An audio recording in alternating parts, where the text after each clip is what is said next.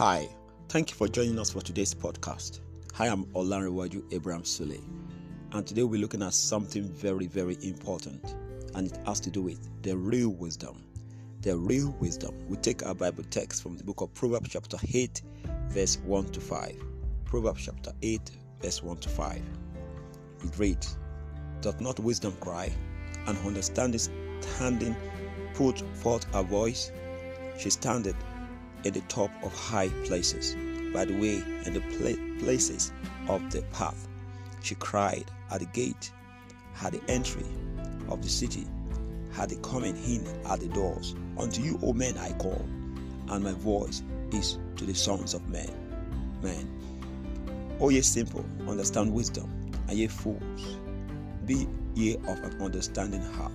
May the Lord bless me of His word in our heart in Jesus' name. Shall we pray?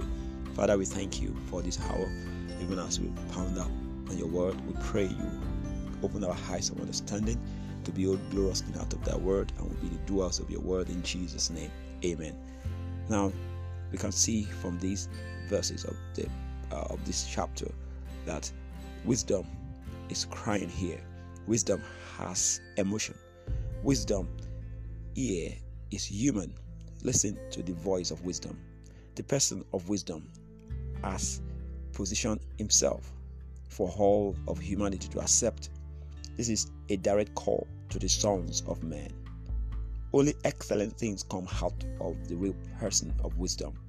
These excellent things are things that will turn the life of the hearer around. Amen. Wisdom and truth are always together. Wisdom has a mouth that speaks the truth. The mouth of wisdom is not the mouth of corruption, it's not the mouth of iniquity.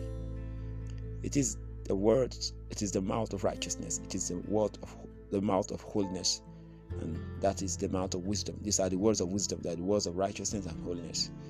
We'll continue from there in part two of this uh, teaching on the real wisdom. Thank you. Have a great day.